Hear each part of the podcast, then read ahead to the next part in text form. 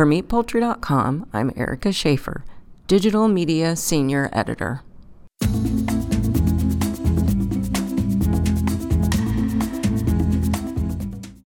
When Dakota Provisions decided to create its first line of consumer products under the Dakota 44 brand, the company went all in. Snack bites, salad toppers, deli meats, turkey bacon, ready to cook meatballs, butcher patties. No category was left untouched, it seems.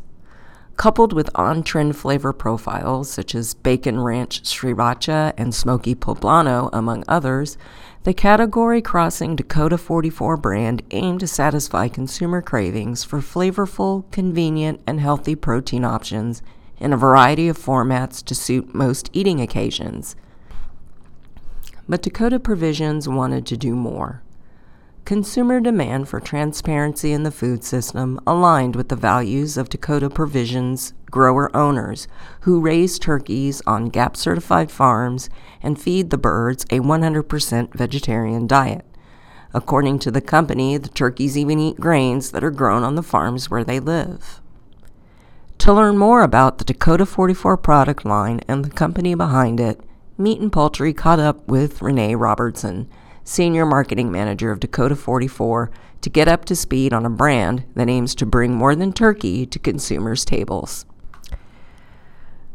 Dakota 44 is Dakota Provisions' first consumer brand.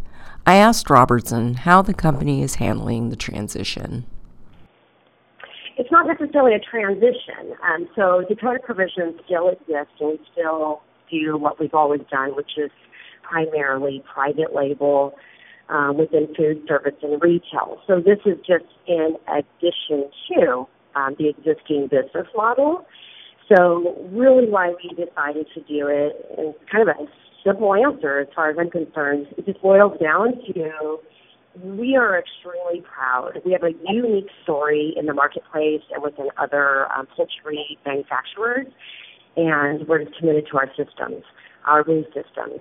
So we wanted everyone to have the opportunity to experience, or a broader reach, to experience um, the quality-driven product, products that we make that encourage healthier lifestyles and it provides um, consistent visibility, as well as provides products that come from farms that are self-sustained. So that's kind of a big key word for us is that even our farms are self-sustained. But so yeah, we just wanted to really share our uniqueness with a broader market. As well as obviously it brings in another channel of revenue, all of those things that help life go, you know, sustain itself. But that was our primary focus. For its first consumer brand, there were a lot of different products coming out across a lot of different categories and I wondered about the strategy behind the decision to develop such a varied product portfolio right out of the gate. The, the need is large, so the opportunity is large specifically for turkey. It's been like almost essentially an untapped market.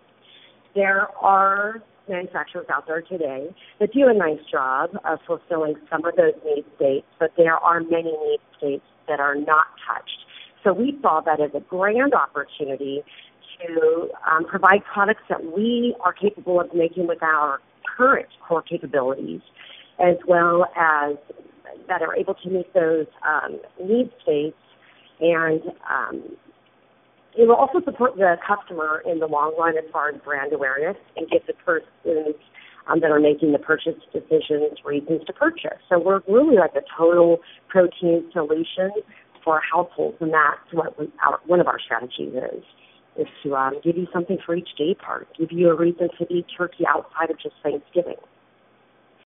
Robertson said marketing support for the brand will include social media and print platforms in addition to taste trials.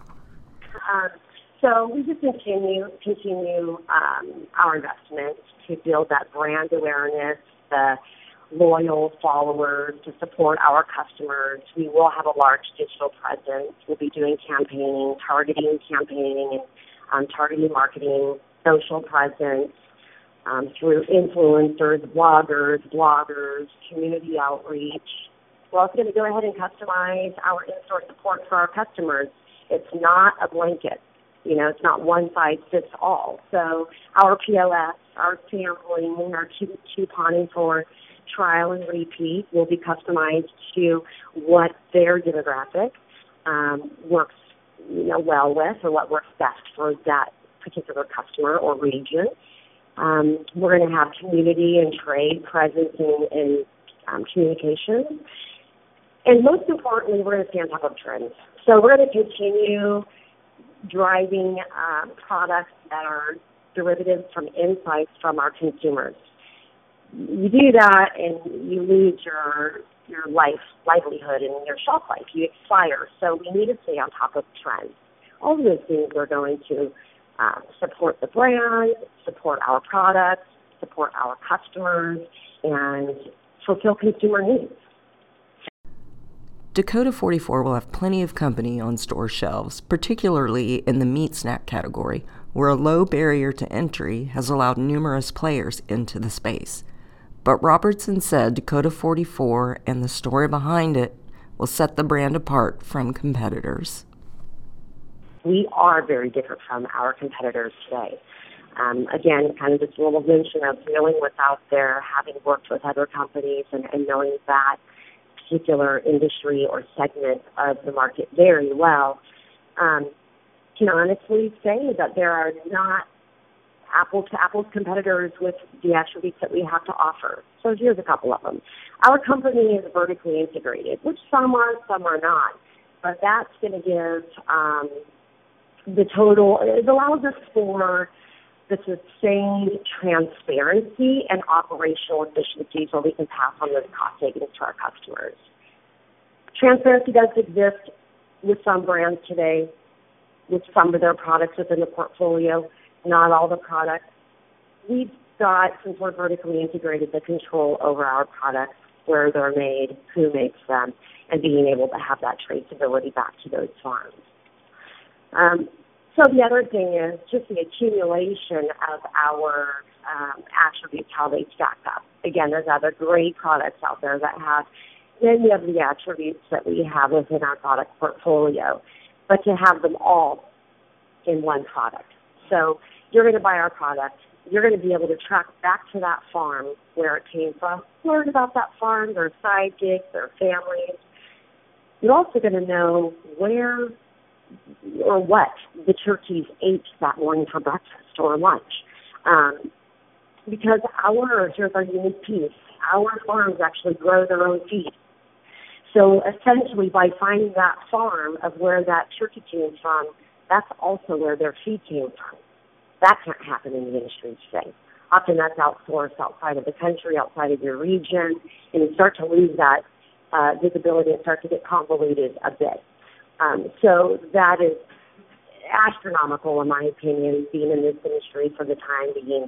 Um, that that that does not exist as well as also meeting the other needs states the requirements or demands of consumers today. They want things that are raised with no antibiotics ever. They want to know that their birds or their products were treated well throughout the process.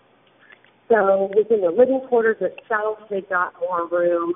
Um, we try to limit hand touching or human interaction with live birds at all times so that it's more of their natural behavior environment. And that transfers through the transportation to our live side.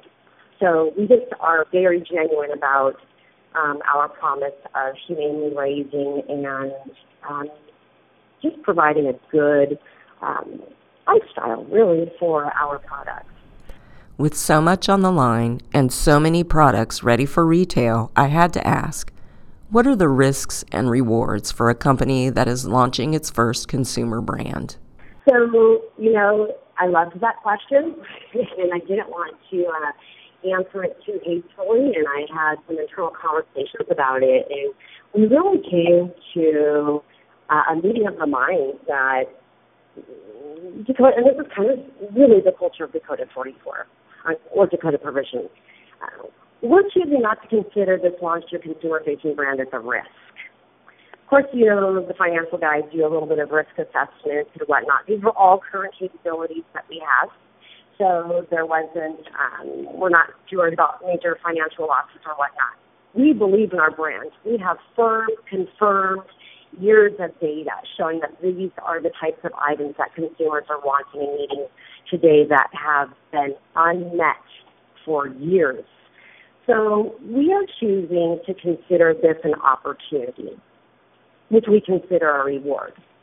Our methodology is with opportunities, obviously there are times that you're going to learn, you're going to make improvements within your process, but that's a win. That's a sell it forward. It's not um, necessarily a risk. We anticipate making changes.